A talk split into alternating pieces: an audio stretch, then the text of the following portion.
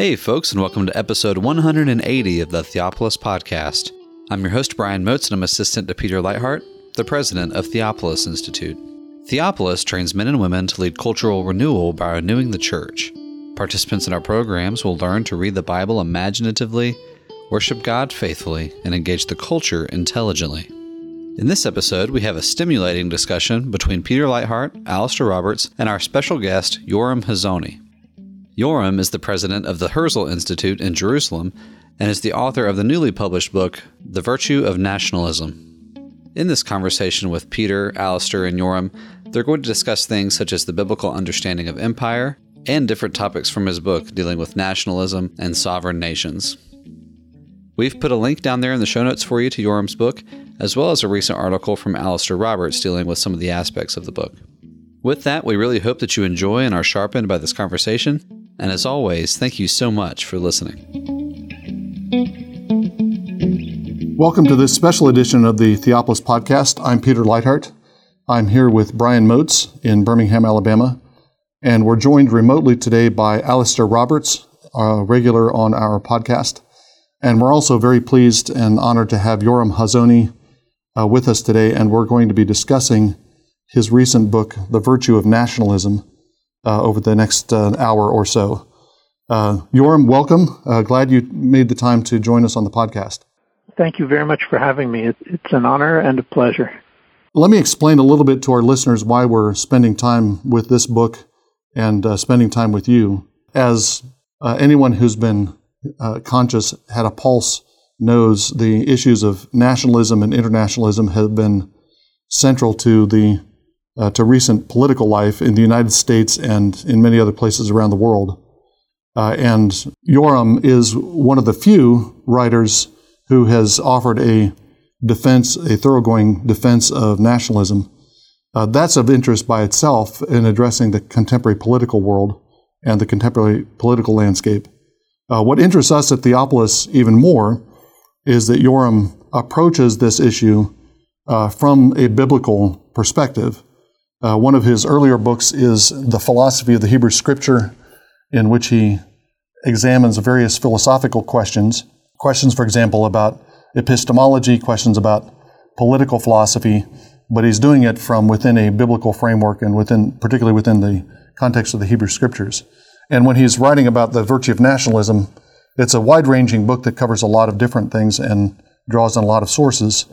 But at the heart of it, what Yoram is doing is um, defending uh, what he calls a, a, Protestant understanding of the nation. Uh, so uh, that biblical emphasis appeals to us at uh, Theopolis. That's one of our that's one of our things is to try to try to work out biblical a biblical perspective on political life. Our uh, very name expresses that vision, God's city, and an, a biblical understanding of uh, the political world. So Yoram is a, a, leading thinker in this area, and we're very pleased to have, have him with us today. Uh, Yoram is uh, the president of the Herzl Institute in Jerusalem. And uh, before we get started on the book, Yoram, uh, could you give a little bit of background on the Herzl Institute and what you do there?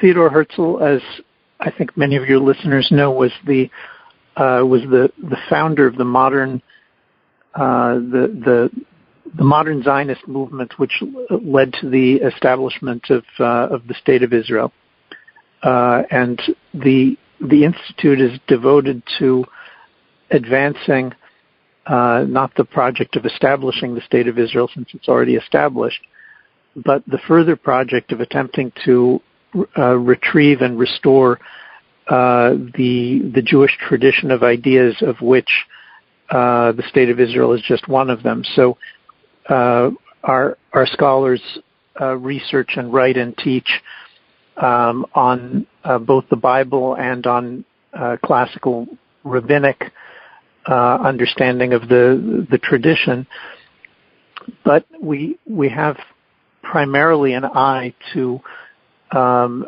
bringing to bringing scripture as Jews read it out to the public, out to a broader public that that may mean a Jewish public, but in recent years it's also been a, a, a Christian and a non-Christian public. Uh, we've we've discovered that there are a great many people who are interested in hearing um, j- traditional Jewish readings of uh, of, uh, of scripture, um, and we we do this across various subject areas. So p- p- political theory is one of them, and we'll be talking about that some. But we also uh, we also look at uh, Jewish scripture and rabbinic interpretation as far as uh, morals and metaphysics, and in in general, we try to um, to understand whether um, whether Jewish scripture has something to say to uh, to the academic academic disciplines of uh, philosophy, political theory, intellectual history, which to a very large extent ignore um, this this part of the Western past. They they they tend to prefer to see our intellectual heritage in the modern West as being kind of this great superhighway from from Athens to Berlin, and uh, our our goal is to deeply complicate that picture by placing uh, the Bible um, at the heart of the intellectual tradition. So. Uh, uh I'm forgetting the author now, but there was a book uh, some years back about the development of what's called Western civilization, with the ironic title "From Plato to NATO." So, and the point was the same that that that narrative ignores the biblical tradition, and he was particularly looking at the the West as uh, it developed in the Middle Ages with the with the Christian Middle Ages, and that that gets passed over as a kind of interruption of the of the narrative. It sounds like you have a similar kind of program. Well, I, I, I think it's a, a very common view um, to to see things this way. The, I mean, it its its source is in German academia, in the in, invention of the uh, of of the modern German university at at the beginning of the 1800s, and uh, the Germans were, um, to to put it mildly, not very interested in uh, the Jewish contribution to uh, the history of Western ideas, and as a and, and they were also not very interested in uh, in uh, Anglo-Scottish contributions either. I mean, as far as they were concerned, uh, the, the the the people of the British Isles had gone way too far into uh, into all of this Judaizing interest in the uh, in the Old Testament, and, and, and they were having none of it. And American universities today, and imitating the most universities in the world, including here in Israel, are um, they continue to follow this model uh, that that really goes from from Athens to Berlin, and uh, it's it's wrongheaded in a great many ways. But one of the ways in which it's wrongheaded is that uh, uh, that a subject like um, political theory, in which you would think that the in, independent national state, uh, the independent nation state, is is an important subject. You you can easily do a doctorate in uh, in in in the subject of political theory almost anywhere, and never have the national state or the nation state discussed as a subject. And the reason for that is because it's not it's not a subject in Greek or Roman political theory. In order to find it, you have to you, you have to look into biblical political theory. So that, that that's just one of many examples where the uh, the intellectual history is so so deeply skewed by the uh, erasure of the Bible as an influence that you you can't even study basic ideas that have informed and been decisive in the West. Mm-hmm.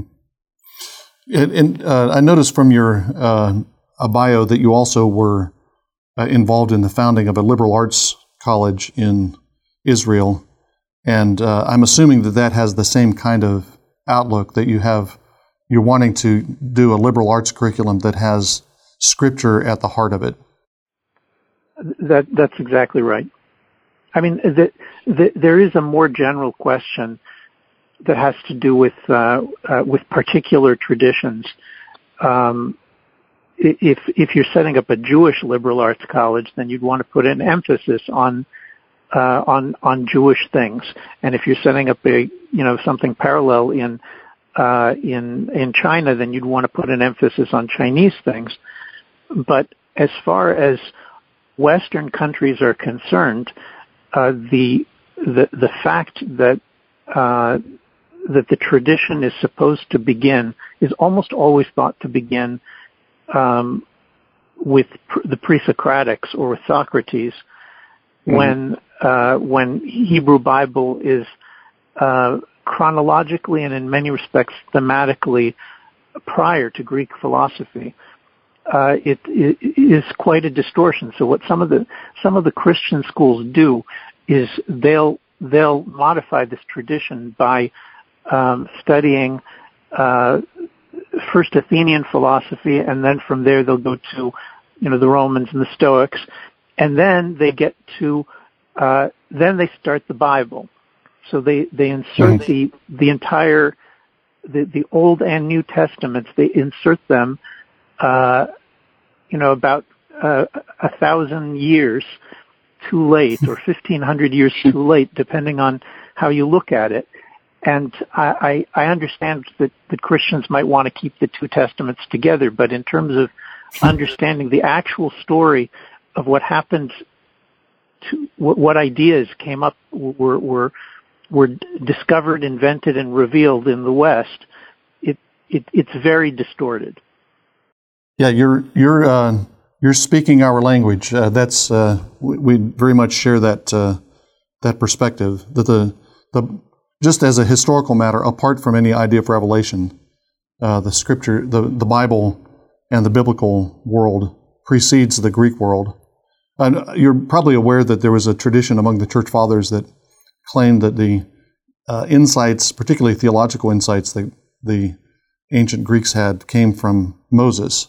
You know, this was a this was a tradition that goes back to the early post-apostolic fathers. It's picked up by Augustine, and he tries to show how Plato would have encountered uh, Jewish writings and Jewish uh, Jewish teachers on uh, on visits to Egypt. So even uh, th- that's whether you can establish that historically or not is one question, but the, the instinct there is to try to place the classical tradition within the biblical framework rather than uh, turning that around and making the classical framework the framework. The framework.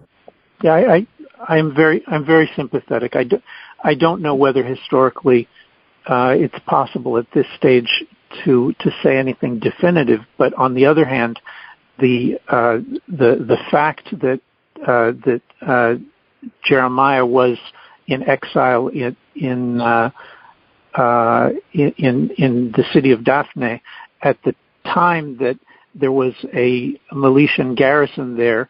You know, these these kinds of things are facts, and uh, yeah. if they if they do. Uh, they should at least give the students an understanding that uh, that Jerusalem is a three three or four days uh, boat ride away from Athens. It's not some other planet, and the more I, I think mostly our ability to to keep the you know this question of did Jerusalem influence Athens in any way? It's a fascinating question. Our ability to keep it suppressed has a lot to do with the fact that we don't study scripture for its for its philosophy. We're not we're not so interested in questions like um, what what are the metaphysical presuppositions of uh, of of the prophet's descriptions of uh, of creation or of goodness or of uh, of being or of truth. These are subjects that I I talk about in, in my Philosophy of Hebrew Scripture book. As soon as you start asking those questions and you say, well, what is there such a thing as a prophetic metaphysical standpoint? What is the evidence? And, and you start trying to understand it. The moment you do that, then you start to see um, where uh, where the prophets are similar and where they conflict with uh, pre-Socratic and, uh, and and then then Platonic and Aristotelian philosophy th- that's the kind of discussion I want to have. I don't I don't think I have the the the final answers about who influenced what, but I agree with you that uh, that if we want to be able to make intelligent proposals about this kind of thing and to understand uh, wh- whether whether the church fathers were uh, were really speaking sensibly, uh, then we we absolutely have to go back to to scripture and ask it philosophical questions and, and see whether we get the answers that, that the tradition that you're describing comes up with. Yeah. In his book, The Legend of the Middle Ages, Remy Brague writes, What made what made European culture, Hellenism and Israel, was not European, and the two cities that symbolize the two, Athens and Jerusalem, are not in Europe. For a European, studying them is not a means for appropriating one's own past, but of getting outside of oneself. Works up, he goes on to say, they worked over these acquisitions, developed them and prolonged them, but they never forgot that what they were borrowing came from the outside, and that its source remained outside. Thus Europe became engaged in an endless dialectic, it found its motive force in the very foreignness of what it needed to assimilate, and what, since it remained outside, continued to arouse its desire. The question of European identity is a particularly pronounced one in the current context, and you get into the questions of the modern European Union and what that represents. How do these issues of European tradition and the um, influence of Jewish thought in particular and biblical thought, how does the loss of that connection um, relate to part of the modern crisis that we're facing? And how might a restoration of that heritage help us to address it? I think you're asking exactly the right question. There's um, a a strong view, which I, which I think is the academic. It's the by far the dominant academic view today, which implicitly sees Greece as part of Europe and part of the European tradition and does not see ancient Israel as part of the European tradition. And you, you can see this very clearly in Kant or in Hegel, um, and and it descends from there. It's a it's a a view that sees enlightenment as the uh, achievement of, uh, of, of European tradition, and enlightenment begins with, uh, according to this telling, enlightenment is is a uh, is a secularization of something that takes place um, uh, w- with the Greeks. Uh, it, it's a it's a modernization, a, a, a climax of something that begins with the Greeks, and it is not something that begins with ancient Israel. As far as as Kant and Hegel are concerned, their his, historiography sees Israel as simply darkness. There's light and there's darkness, and Israel is the darkness. And uh, today, uh, we, we stand at, at, at, a somewhat odd crossroads because that that German view um, has been in conflict with uh, with the certainly with the Western Protestant traditions, with with Calvinism and Anglicanism for centuries, and uh, the the the Dutch, the English, the Scots um, the Americans and other Western Protestant peoples to differing degrees are um, tended to see themselves as descended, uh, intellectually descended uh, from the Bible, and and they placed a great emphasis on on the Old Testament and not only on the New Testament, and that lineage and that that descent uh, gave those peoples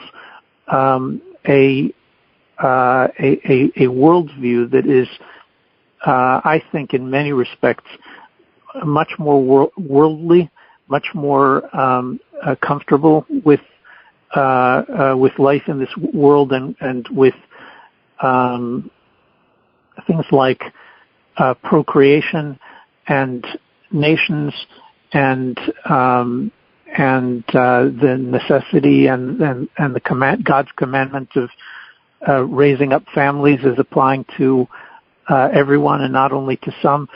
Um, th- these are just some examples, but it, from a Jewish perspective, this tradition uh, seeks in Hebrew scripture seeks a, a God's truth and uh, finds all sorts of things which uh, which we as Jews recognize as as being very similar to to our own traditions, and uh, so a tradition like like the Anglican tradition, which is um, uh, concerned to uh, not only with Scripture but with the uh, the um, uh, the the historic development of a national tradition as having its own unique approach to to God. Um, that is something that I think as Jews we find a great kinship uh, in that. Uh, now you asked about where we are today. Today, uh, these countries have largely given up these traditions. They've given up the Bible. I don't mean that there aren't, you know, a great many pious Christians who continue to keep the flame, but as far as the public culture of uh, America or the Netherlands or or, or the UK, um, these are countries that are to a very great degree post-biblical, and as a consequence, things that we find in the Old Testament, um, the, the the the concern for the uh, for procreation, for the family, for the independent nation, uh, for um, for attempting to uh, uh create a, uh, a, a holy nation on earth, and for a covenant with God. All of these things are gone to a very great degree, and uh, the results are before us. It, it's not as though the the enlightened heirs to not heirs, the, the, the, the enlightenment that has replaced this old biblical tradition has succeeded in governing well. I think everybody can see right now that that what's happening is is is is really terrible. Within your book, you talk about the way that after the Thirty Years' War, there was the foundation of a or triumph of a vision, a Protestant vision of independent nation states and you talk about the two foundational scriptural principles that undergirded that. Um, I'd be interested to hear you say more about those. I was describing in, in, in the virtue of, of nationalism. I, I, I begin by describing um, the the prophetic opposition to empire. Uh, the uh, Hebrew Bible, the Old Testament, is is uh, um, politically preoccupied with with the the problem of what to do with these uh, vast imperial states, uh, Egypt, Assyria, Babylonia, Persia, uh, whose gods send them to conquer the four corners of the earth in order to bring peace and prosperity to to mankind, and this this vision of peace and prosperity coming as a consequence of the conquest of all nations is something that uh, Hebrew Bible is uh, emerges um, in op- uh, in opposition to it. it the, the, the, prophets see themselves as political opponents of the ideal of, of a world empire, and um, this begins with uh, with God, creator of heaven and earth, uh, telling Abraham to uh, to leave Babylonia and to set up shop uh, on a hill in a tent uh, with uh, with some kinsmen, where he is he essentially returns to the life of uh, of uh, of a tribesman or a clansman at the age of 75. God promises to make him a great nation. And the first question you should ask is why would God promise to make him a great nation when all the other kings are being promised that they will get to rule the world. Uh, not, neither Abraham nor any of his descendants, or, nor even Moses, who, who receives the law that's supposed to teach all mankind, are commanded to go out and conquer. The opposite, Israel is given borders. And the, the God of Israel is the first God in history, as far as we know, who gives borders to his own nation and says he will punish them if they transgress the borders because the neighboring nations, whatever their doings, whatever they may be like, they've been promised their lands by God as well. And this this idea that uh, you may be entrusted with a with a message, a teaching that you understand to be divine, and you understand to have universal implications. And nevertheless, it's not your job to uh, pick, take up the sword and impose these teachings on the world. This is a political and moral and theological revolution that takes place uh, with with with the Old Testament, and is you can see elements of it throughout European history, but it really comes into into its own as a as a principle uh, with the the the English uh, Declaration of Independence in effect from the Holy Roman Empire in 1534 and from the papacy, and thereafter we have uh, Dutch independence and and American independence and the independence of afterwards of many other countries, and the the principle that the that a world a world of justice is one in which each nation will have its own unique traditions and we hope will pursue God in accordance with those unique traditions. That really is a, a principle, a biblical pr- principle which um, gets its first real real opportunity to form the order in Europe and in the world uh, beginning in the 1500s. It's it's an astonishing contribution of, of the Bible to our uh, to our most basic and most cherished political uh, theories. Uh, one of um, that's one of the areas that we wanted to raise some questions about um, the the biblical understanding of empires, and uh, there, uh, there'd be two dimensions to the question for me. One would be the biblical side of things, and then the other is uh, trying to disentangle empires and nations historically, and whether it's as uh, clean cut as the as your book seems to claim it is. On the biblical side of things, you you're right that there are polemics, certainly polemics against centralized authority. There's there are polemics against uh, narratives that uh, depict the uh, tyranny of large scale empires. But then you also have emperors like Cyrus who uh, send, uh, you know, he sponsors the rebuilding of the Second Temple. You have em- emperors like Nebuchadnezzar who is, uh, you have a series of narratives in the book of Daniel where Nebuchadnezzar is shown to be an, an idolater or uh, he's shown to be a, a, typical Gentile emperor. But then in the course of the narrative, uh, he comes to acknowledge the uh, comes to acknowledge the God of Israel. And in Jeremiah, Nebuchadnezzar is described as receiving the authority that he has from God, and he's uh, given authority over nations and over the beasts of the earth. He's uh, almost a, new Adam figure in uh, in Jeremiah's description. So how do you how do you fit those more positive portraits of uh, empires and emperors into your into your understanding?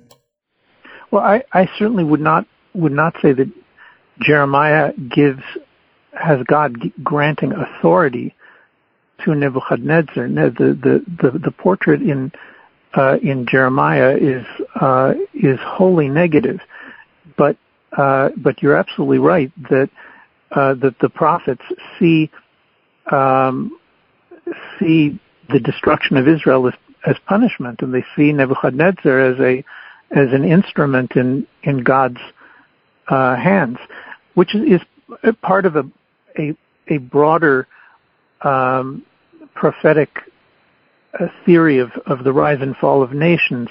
You, you, you, you remember that when Israel enters the land, Israel is also depicted as uh, as uh, being God's in- instrument in pu- punishing uh, the, the the Canaanites for their their evil doing.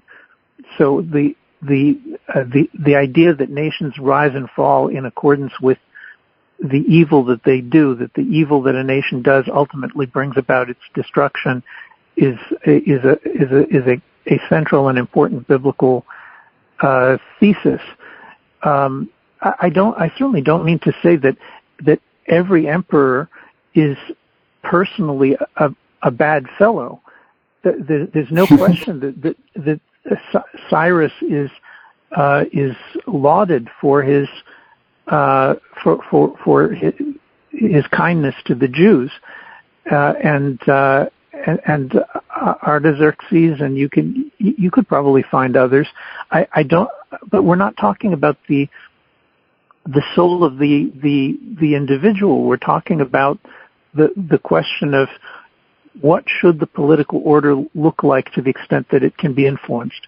And for that, I would look at the uh, the the visions of uh, the the coming world, the coming political order uh, th- throughout the prophets in in Isaiah and Jeremiah and Zechariah and so on, uh, where where there there are no there are no cases in which, as far as I know, there are no cases in which the the Israelite prophets uh, describe the uh, the order of the world as one in which, uh, certainly not as one in which nations are eliminated, eliminated, and not even mm-hmm. as one in which all nations are under a uh, a single ruler. The uh, the judgment of the nations in Jerusalem is depicted as voluntary. The nations come to Jerusalem in order to learn from learn Israel's ways, uh, and uh, sometimes, as in in the prophet Joel, uh, that takes place after a uh, a a vast military victory. But the fact that it takes place after a vast military victory still doesn't mean that the world is going to be governed uh, as an empire.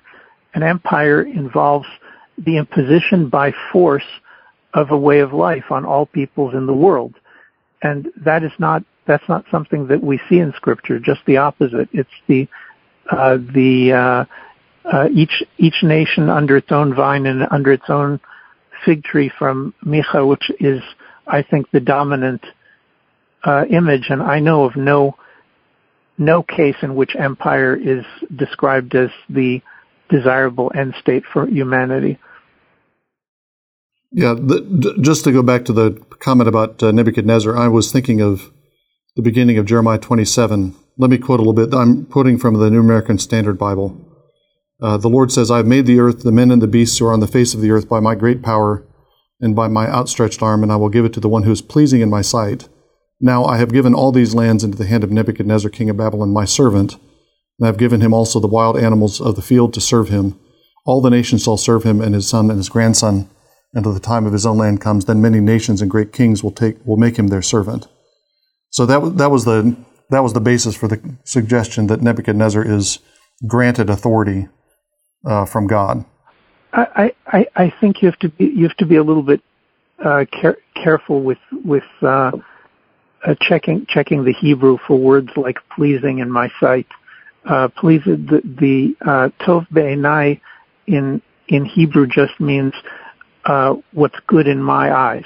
It it uh, it means whatever whatever I believe to be fitting or appropriate, and it does does not, as far as I can see, uh, indicate uh, any kind of um, moral goodness or moral authority that uh, Nebuchadnezzar uh, has because he's such a righteous fellow. Um, but you know, I yeah. The, the point wasn't so much about the point wasn't so much about Nebuchadnezzar's own personal uh, piety or uh, morality, but um, again, verse six says that the Lord has given these lands into the hand of Nebuchadnezzar. That looks like the Lord is establishing, uh, for the time being, partly for the purpose, as you say, partly for the purpose of punishing Israel, but establishing for the time being an order that transcends this a national order that, that he establishes this empire for his purposes? Well, that I think that's very hard to to hold on to. If if God establishes that empire, then I mean it it, it falls within decades. So th- there isn't much much establishing going on. It, it's a, it's an in, instrument that destroys Israel, and then it's destroyed in turn almost immediately. So I I, I really wouldn't attribute too much. Uh, um, uh, godly mission for it. Within the book, you talk about the taxonomy of an original order of tribes and clans, and then the nation state, and then the empire. And you talk about the need for a philosophy of government, but also alongside that, a philosophy of political order. Um, I'd be interested to hear you say more about that, and then also to relate, maybe tease out a bit. Is there a difference between an ancient empire like that of um, Babylonia or a modern empire which seems to be built upon a greater principle of universality and it's not just the assertion of one particular people over all others, but it's almost a logic of production or economy and um, a logic of rule that is applied universally. It seems to me that's far more at the heart of something like the project of the European Union. It's a, it's a technocratic um, process that almost exalts universal principles over the particularity of nations, whereas a traditional empire seems to be doing something slightly different. One of the consistent, uh, I, look, it's a good, it's a good question. Uh, one of the consistent characteristics of of uh, what I'm describing as an imperialist mindset is the the view of each new empire that it is completely unprecedented and that its its rule in the world is going to be uh, morally and technologically and politically in some way different from all of its predecessors, uh, such that it has a hope of lasting forever rather than simply collapsing uh, as its predecessors did.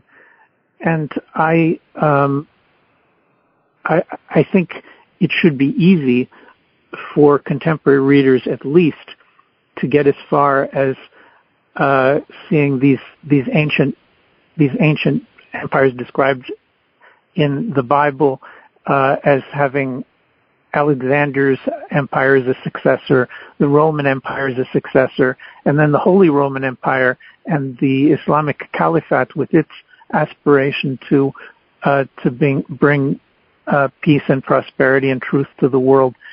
Uh, I, I think most people can see that continuity and and see it at least as far as, let's say, um, a, uh, a, Napoleon who uh, promises the world that he's going to bring the Enlightenment to to to the world by force, and each nation that Napoleon conquers, within a few weeks, he's he's written them a new constitution and imposes uh, justice as he sees uh, as he sees sees fit according to his enlightened worldview.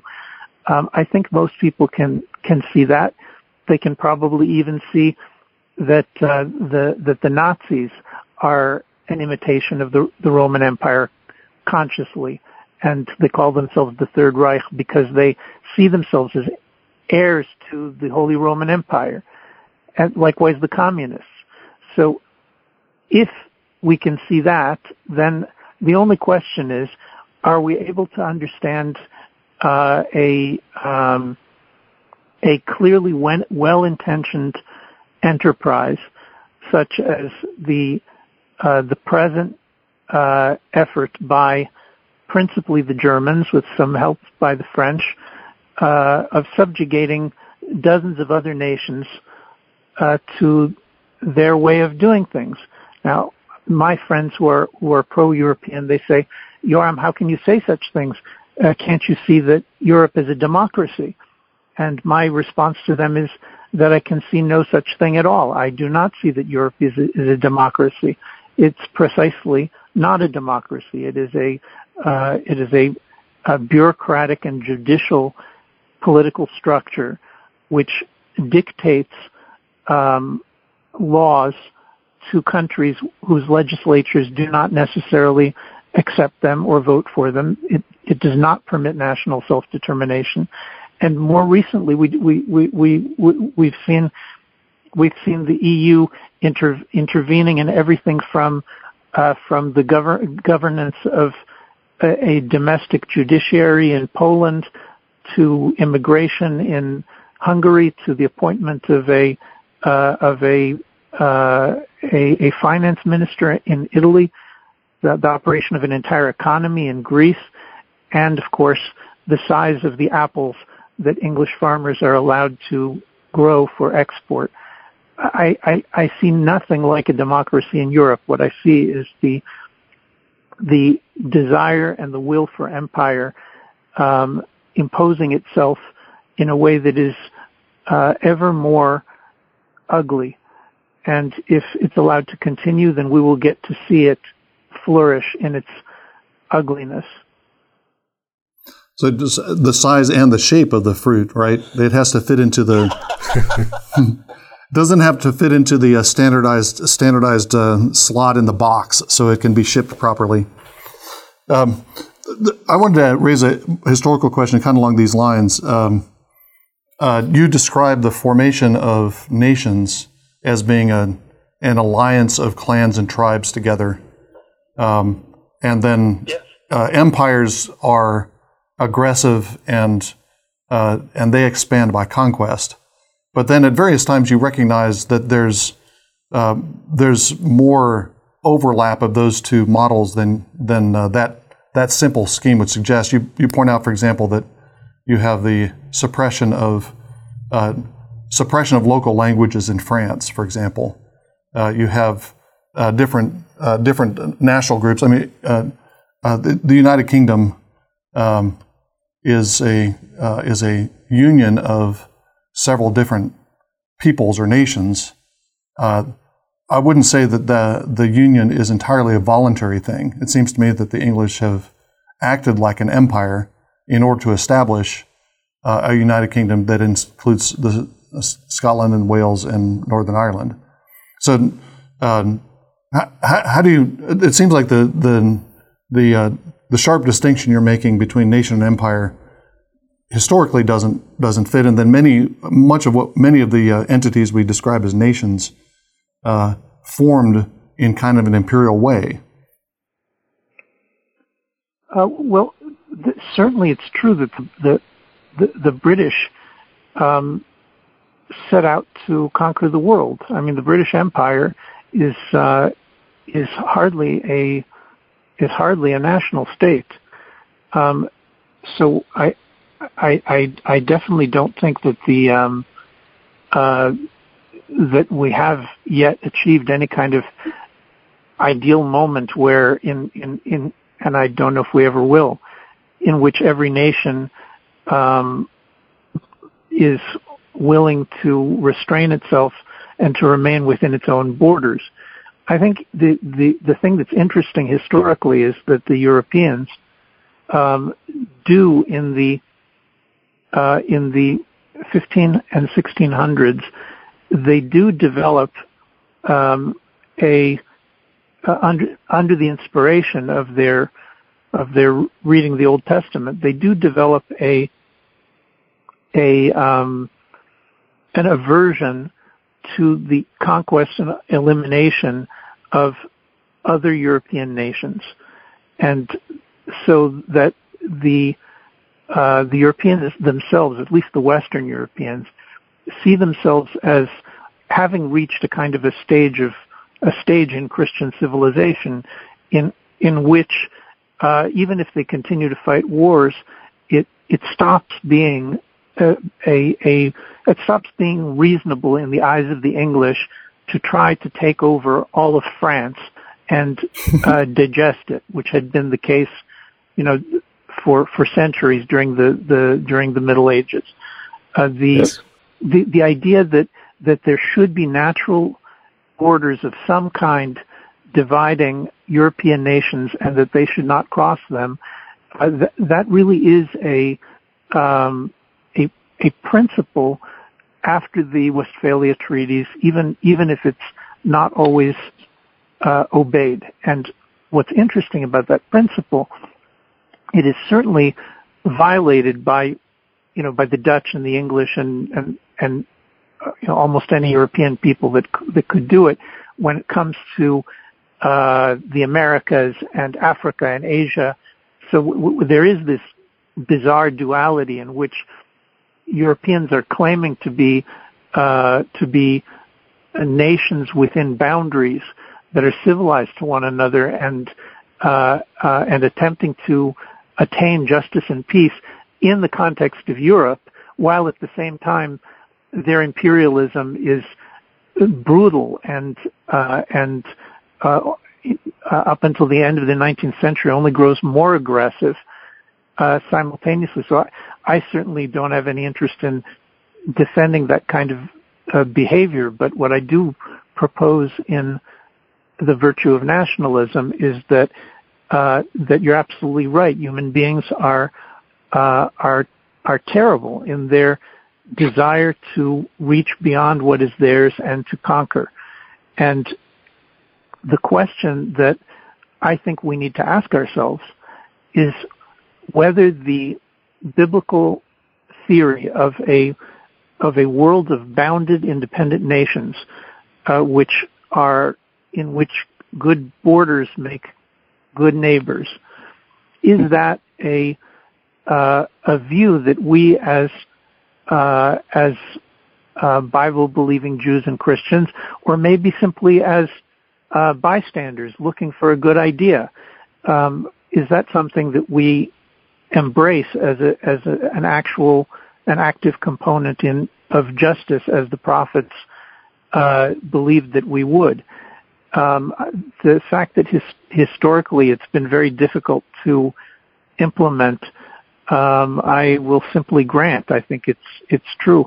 But by the time you get to the 20th century, I do think that there there was for let's say during World War II, for example, the the uh, the Allies uh, certainly were broadcasting to the conquered nations of Europe that it was national freedom that they would receive at the end of the war. In other words, they they had the idea of uh, fighting against uh, Hitler's imperialism, and uh, after World War II, you can see that the relationship between, uh, let's say, for example, the Eisenhower administration and the and and the British Empire was difficult because Eisenhower was a nationalist in the sense that we're discussing. He wanted to see the British and French empires dismantled because he wanted to see the liberation of nations around the world. So the the idea existed, and it and it mm-hmm. it was successful in the sense that that it led to the independence of India. It led to the independence of Israel. It led led to the independence of all sorts of nations. Uh, but it it it's certainly never been implemented perfectly, and I don't know if it can be implemented perfectly. Maybe that's just too much to ask. Still, it might be the best principle.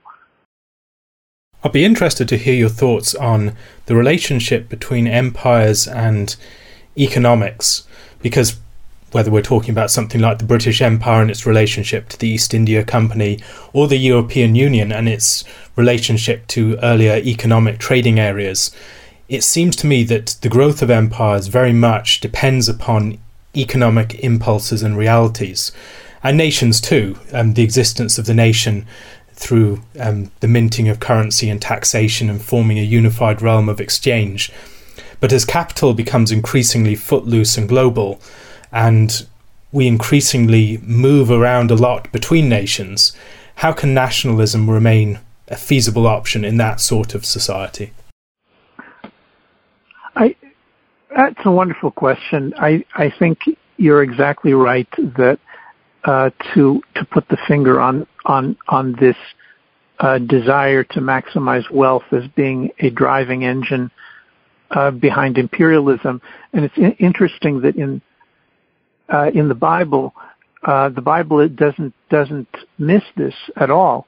Uh, the the Abraham moves to Canaan to live in a tent uh, so he's supposed to establish this uh, this uh, uh, godly life on on on a hill with his goats and sheep.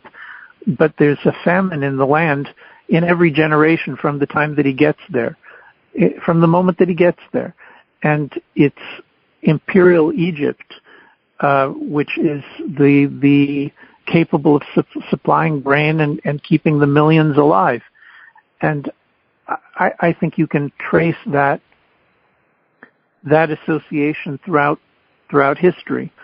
That the uh, maximizing prosperity involves imposing a, a uniform law and a uni- uniform uh, zone of trade across the lo- largest possible ter- territory, and that, that's the same engine that we see behind globalization today.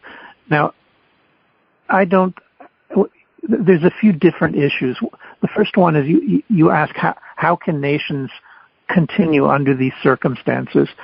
Well, I try I try to emphasize in my book that economics is not the only force shaping the politics of uh, human societies. It is a strong force. Self-interest in economics are, are certainly a strong force.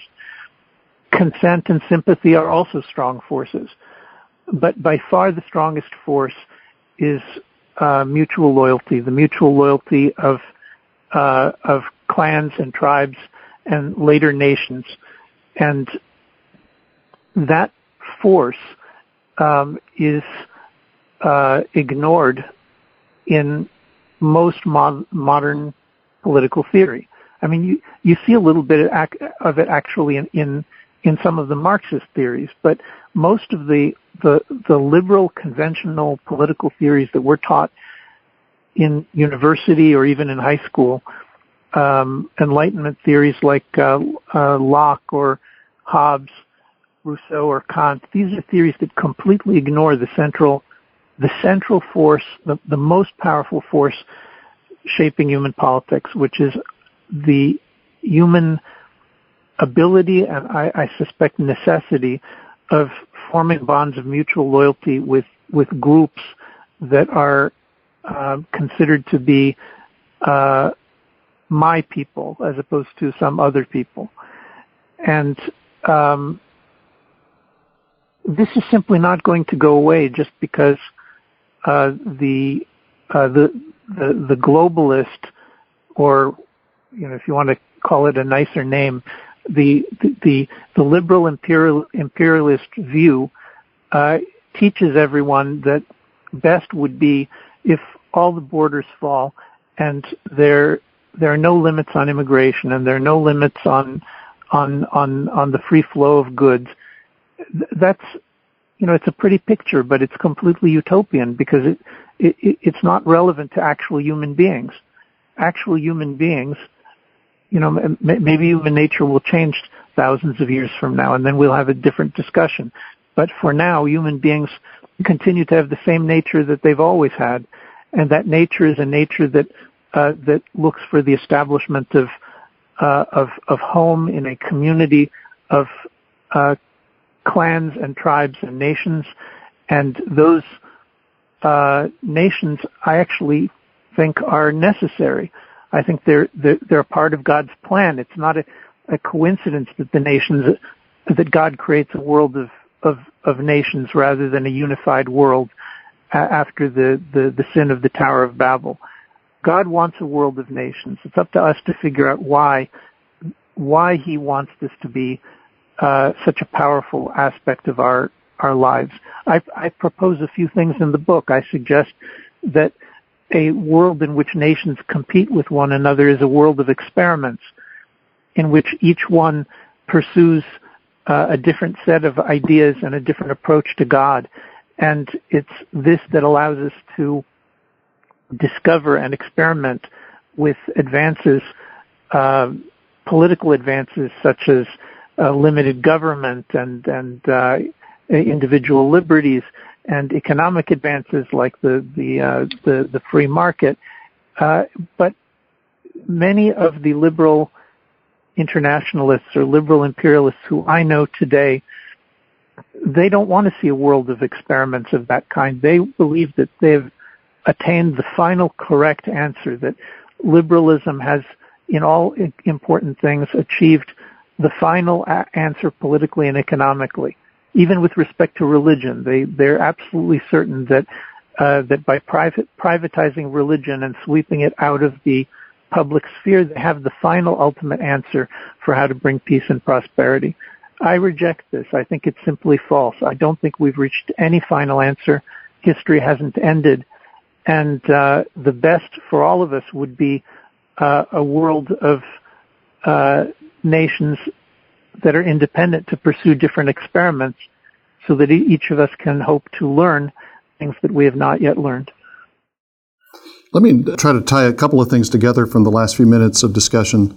Um, and the, the, the thing I want to propose and get your reaction to, Yoram, has to do with the relationship between the particular and some kind of transnational, uh, maybe not a transnational order, but at least a transnational um, commitments or transnational beliefs. I'm, th- thinking of several different examples of what I'm thinking of. You, have mentioned the Order of Westphalia, the, the Protestant Order of Nation States. But how much does that depend on the fact that these are all in the, the fact that this works? How much does that depend on the fact that these are all uh, Protestant nation states? And so, despite their national particularity, they all share something beyond uh, this the national boundaries.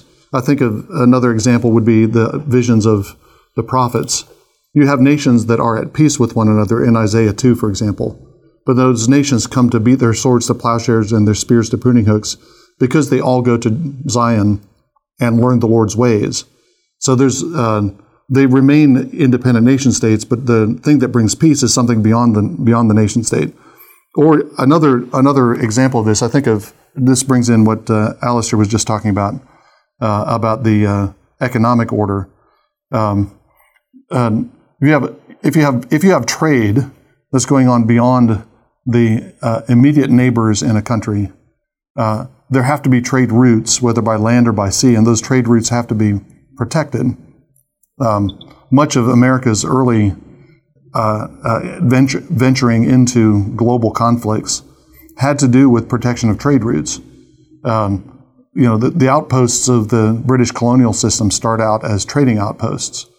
So uh, that's uh, you, you can have a, a thriving national economy within a network of nations, but there has to be beyond that this kind of universal, uh, some kind of universal order that uh, provides uh, stability for international trade to take place. So those are those are kind of hitting. Those are three different ways of hitting at the same general theme that um, and the question again is to what extent do does a does a, an order of nation states depend on something that transcends those nation states in order to be stable?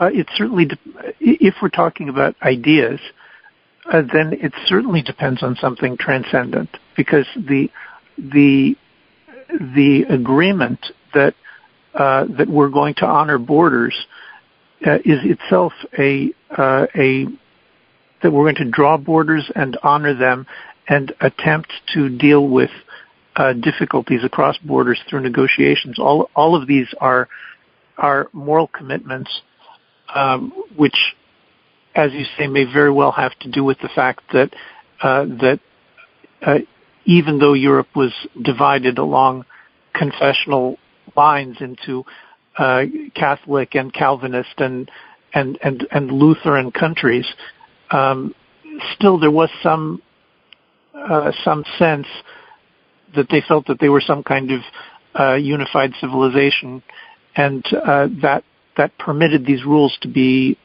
honored to some degree. So I, I think that that that observation is right. That it is uh, we're not going to have a, a world of a world of independent nations if there isn't a critical mass of nations that are committed to that. And the same is going to be true of uh, of uh, economic liberty, and the same is going to be true of of uh, uh more, importantly, maybe the, the recognition of God, God's kingship. All of this is, I think, um, I think it's difficult to disagree with, and I don't, I don't, I don't know if you and I have any disagreement. I think the issue only comes up, uh, and and and this takes us to the the political drama of uh, of of our generation. The the issue that comes up is uh, when when you say securing trade routes, are you talking about one uh, supranational or supranational entity with sufficient military power and decision making authority to be able to impose certain values and measures on large parts of the globe or on the entire planet. That that's the vision of the globalists, which begins with um, in in recent history begins with uh, uh, George H. W. Bush's New World Order, which he envisioned as in, involving the Security Council of the United Nations as a kind of super legislature which would de- determine uh, international law for the world. Now, uh, subsequent American presidents backed off from from that vision and came up with with their own versions of it. But every version of it ends up ha- having some kind of clause that goes, um, and if some nation refuses to participate in this world order, then of course uh, they will have to they, they will be forced to play by the rules by uh, American power uh, with with allied contingents from Europe, and here here we end up with uh, the, the the great question of our time. That aspiration did it make sense to begin with, and has it made sense now that we've gotten to see it operate for for a generation? W- would it really be so terrible if instead of the United States um, being uh, responsible for policing the trade routes in uh, the South China Sea, uh, the Australians built up their navy, and uh, the Indians built up their navy, and uh, somebody else took uh, a turn at doing this, and we had a world in which there was no one center. Now, there, there are some people who believe that Americans are so good at governing themselves and so uh, so superlatively uh, just and decent that they're the only ones who should have the role of governing the world. Now, I have, have immense, immense admiration for the American experiment and for the American people. And uh, and I think great things have come of America, and I believe it's still possible that great things will come of America.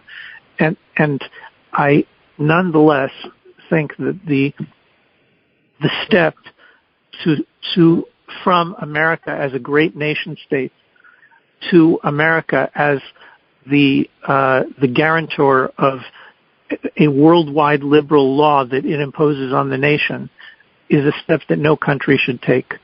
I think that there are serious theological problems with it, but I think in practice, even before you get there, we've gotten to see uh, that America doesn't know how to uh, govern uh, Iraq and Yugoslavia and Somalia and Afghanistan, and and that shouldn't surprise us because America is not doing so wonderfully at governing itself at the moment. So why should it be, know how to govern Iraq? So there, I would suggest that if if what we're talking about is a worldwide enforcer, a worldwide power that imposes its views on the world, then I think that the the, the cost is going to quickly exceed the benefits. Along these lines, within within your book, one of the things that I found very striking, the statement that you made about the balance of power, that it's not about securing safety, security, and peace, but about ensuring independence. And I was wondering if you could say a bit more about why is it that that value of independence is so important? Is it merely towards the end of competitive political order where we can have these experiments, or is there something more about the dignity of a people? And how would you would you relate this to a broader principle that applies to persons more generally, like the vision in Micah of everyone under his own vine and fig tree, and this sense of the right of every single person to have their own dominion, the dignity of their own place in the world, and their own context in which they can live out their own calling according to their conscience. I think you've said it very well. I, I don't know how much more I, I, I have to add. I, think it's possible to read the uh, the Mosaic law and the Mosaic political theory just precisely the way that you just read it, and I think that that would be right. That there is uh, the the level of uh, the the uh, the individual and the family uh, in which uh, laws like um, property rights and the prohibition on murder and adultery, these kinds of laws, their entire purpose is to create a sphere of autonomy in which a uh, a family can have its own freedom and flourish, and it depends on the recognition of borders between one family and, and another, between individuals and between families. Then the Mosaic law then climbs up and builds similar boundaries among tribes, and beyond that, boundaries among nations. And the the an- analogy continues to to scale upward. The the the the theory is consistent. It says different nations will have different ways, just the way that different families will have different ways. And the only way for there to be for you to to uh, for for one nation to accept the uh, the the inherent dignity of another nation is to allow it uh, this freedom, which is the, precisely what a border is for. Today we always talk about borders as though their purpose is to keep people out, but the original meaning of borders between nations is is self-restraint, like the self-restraint of, of, of the king and the law of the king in Deuteronomy. The purpose of the border is to for for your nation to restrain itself and to not, as Moses says, don't don't torment the neighbors.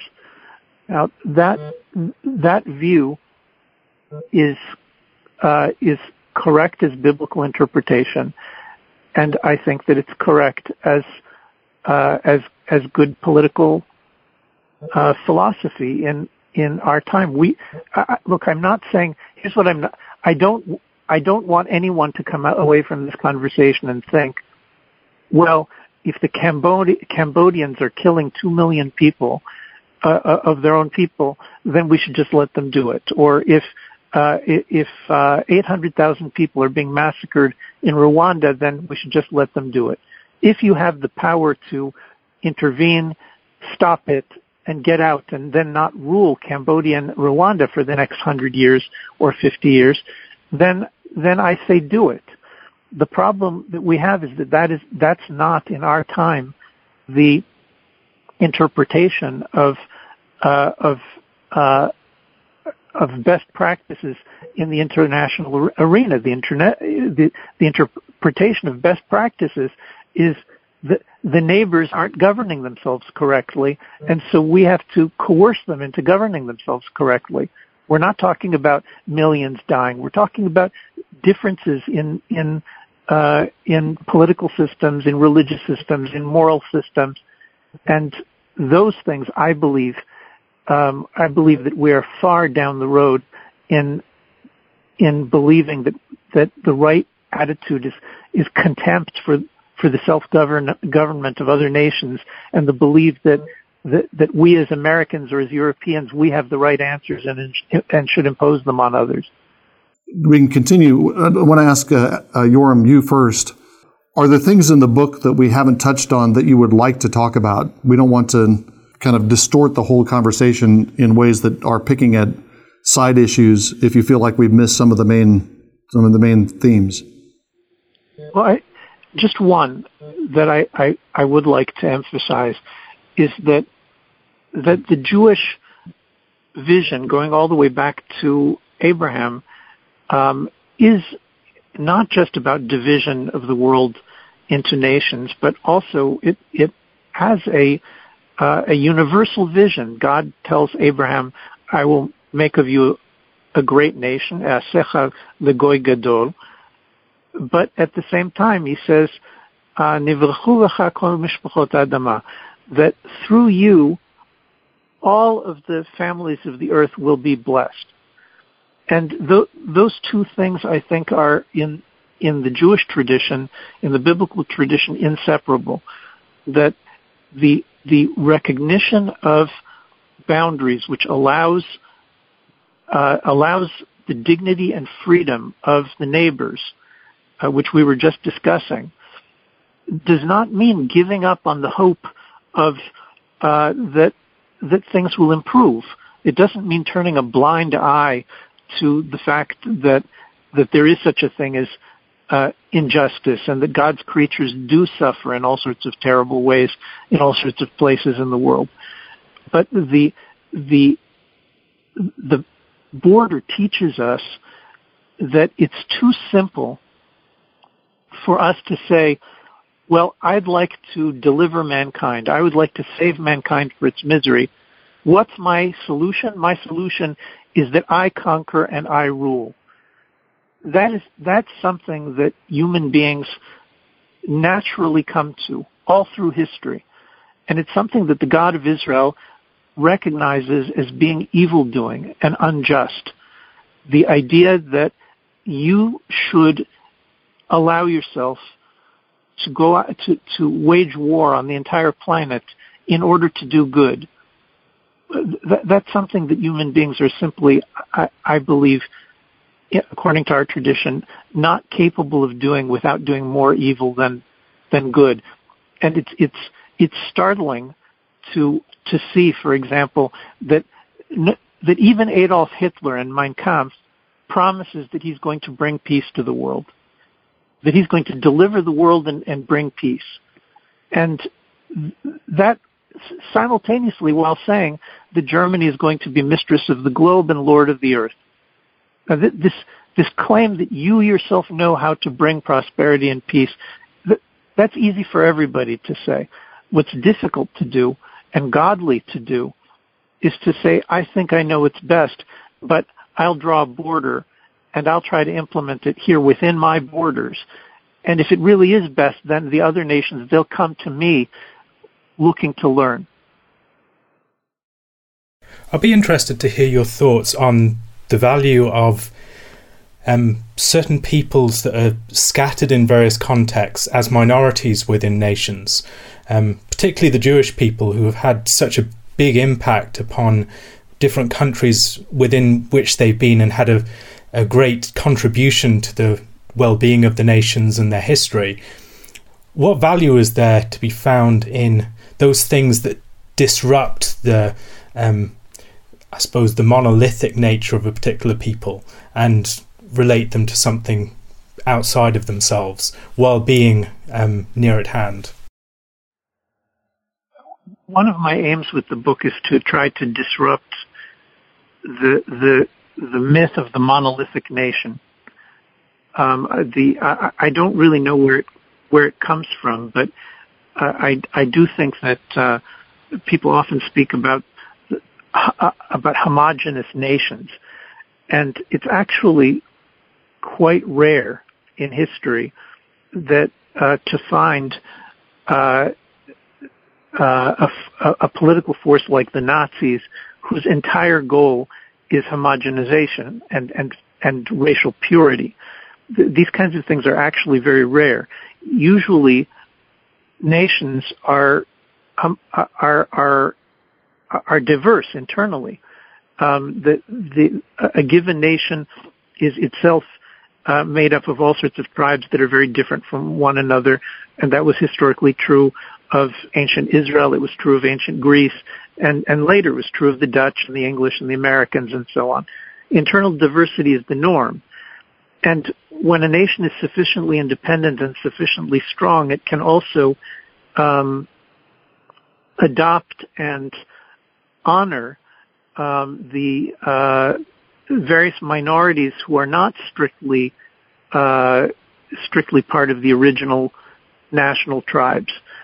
And so it's although it's true that there are many independent nation states in which you know I wouldn't particularly want to be one of the minorities living in them, but it's also the case that that the great experiments with with ever greater tolerance of uh, of what you're calling disruptive minorities.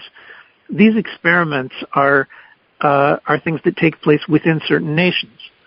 It's strong, internally unified nations like uh, the the the Dutch and the uh, and the English and the the uh, uh, Americans as as they were at the at the founding it's those nations that experiment with uh, with toleration and have shown us what what toleration can do.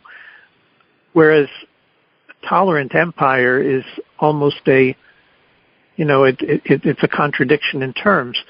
Empires are capable of favoring certain peoples when it's useful to them, but they're never tolerant of all peoples um, at, at, at length. So I, I think it's important to uh, to ask ourselves historically where we actually have found the uh, the tolerance of minorities most uh, best developed, and I, I I think that it's the case that it's usually within within uh, particular national states. The last question, I think, uh, in in many ways, it's for me the crucial question in this whole debate, uh, whole discussion rather. And uh, you you said earlier, Yoram, you're not sure whether we have differences. I think that where I would want to locate the differences is in the issue of the the role of the church, the Christian church, in our understanding of the relations among nations and our understanding of uh, political order in general. And there are a couple of things I want to highlight there and then get your reaction to. The basic reality for Christians is that uh, whatever nation or tribe Christians are members of, uh, that identity and that loyalty uh, is at least conjoined with uh, or subordinated to uh, loyalty to and bonds with a, uh, a, a Catholic community, a Catholic communion that transcends whatever tribe or nation. Christians believe that the, the Spirit is what binds us together as members of the body of Christ. And that, that means that the bond that we have with brothers and sisters uh, in the Spirit, in the church, is deeper and stronger and more fundamental than the bonds that we have, I think, naturally with national, with national brothers and sisters. So um, um, I'm just stating that as a, as a, a Christian understanding of the, of the nature of the church. And I, that, that seems to me necessarily to subordinate the mutual bonds you're talking about with, within nations to something that ex, uh, exceeds a national boundary. So um, the general question is, I guess the general question would be, how do you see the relationship between uh, Christianity and its universal understanding of the church, its Catholic understanding of the church, and what you're defending as nationalism? And that's partly I asked that question partly against the background of this statement that you make late in the book. I'm quoting from what in my copy is page 230. One can have no better destroyer than an individual ablaze with the love of a universal truth. There's something of the destroyer intellectually, if not physically, in everyone who embraces universal salvation doctrines and the empires they call into being. Unquote. And so I don't know if that's a statement about Christianity or not. Uh, and uh, so, but that leaves me with the question: How do you how do you see the relationship between Christianity and its understanding of the church as a global communion and the order of nation states that you're advocating? Is Christianity something that's going to subvert that order, or uh, is it related in some other fashion? Well, I certainly don't know what's going to happen. You know, Christianity has been has taken many different forms over the last couple of thousand years, and I, I don't want to be in a position of predicting, uh, trying to predict which which forms it's going going to take. Um, it, it's certainly the case that, uh, and I, I write this in my book as well that the the possibility of of a, a loyalty that is um, that exceeds the bounds of a given nation is something that we've seen in history, and it does exist. It's possible to have a um, a a loyalty among English-speaking nations or among Hindu peoples, um, and there probably have been times in history in which in which you could see the the uh, mutual loyalty of, of, of Christian peoples to one another uh, for example, in uh, in the medieval defense of Europe against uh, against Islam. Um, so that's certainly possible. I I think that I would I would question whether what you're describing as a an ultimate loyalty uh, to the Christian commun- communion, whether that is and here I'm asking a question. I don't I don't actually have an answer for you or even an opinion, but I, I would ask whether whether the doctrinal assertion of a the existence of a a communion of Christian believers who are a unity, whether that is uh, borne out in the real world politically. Um, I haven't in mind an issue like the uh, the, the, the persecution of Christians uh, in much of the Middle East today, in mm-hmm. which my my my Christian friends and people in in leadership positions in uh, in Christian communities in America and Britain have have told me repeatedly how frustrated they are with the the unwillingness of uh, of their their Christian communities to recognize uh, persecuted, in some some cases, massacred Christians in the Middle East as as their their brothers, uh, and that is, I can understand that that's um, that's a disappointment, and maybe uh, maybe you'll see it as something to overcome. I think that most Jews hearing this uh, definitely have the reaction that that that the Christians should overcome this difficulty and help their Christian brothers. But it does raise the question of whether the the universal Christian communion uh, exists in in reality as bonds of mutual loyalty among all Christians, or whether it exists uh, really just at the at the level for now of of theory, and in practice, uh, Christians are just human, and their loyalties tend to be uh, to their the nations in which they live, and and not to all Christians. That I don't know. I, I raise these as questions yeah. and not as answers. Yeah, I think that's definitely those are definitely fair comments, and I I do think that that's a a flaw that uh, Christians need to overcome. I would say that uh, there are uh, many Christian ministries that try to alert Christians in North America and elsewhere about persecuted Christian groups around the world, and call to call Christians around the world to pray for their persecuted for their persecuted brother. I guess the part of my answer to that would be, and this would just open up the whole discussion again. I guess part of my part of what I see as the solution to that is a recognition of the subordinate character of those national ties, and uh, for Christians to recognize more fully the uh, the Catholic character of the Church. So I, I see that as a a way in which national loyalties have uh, subverted the what uh, what the the way that I think the Church is uh, called to function, which is as a as a Catholic community.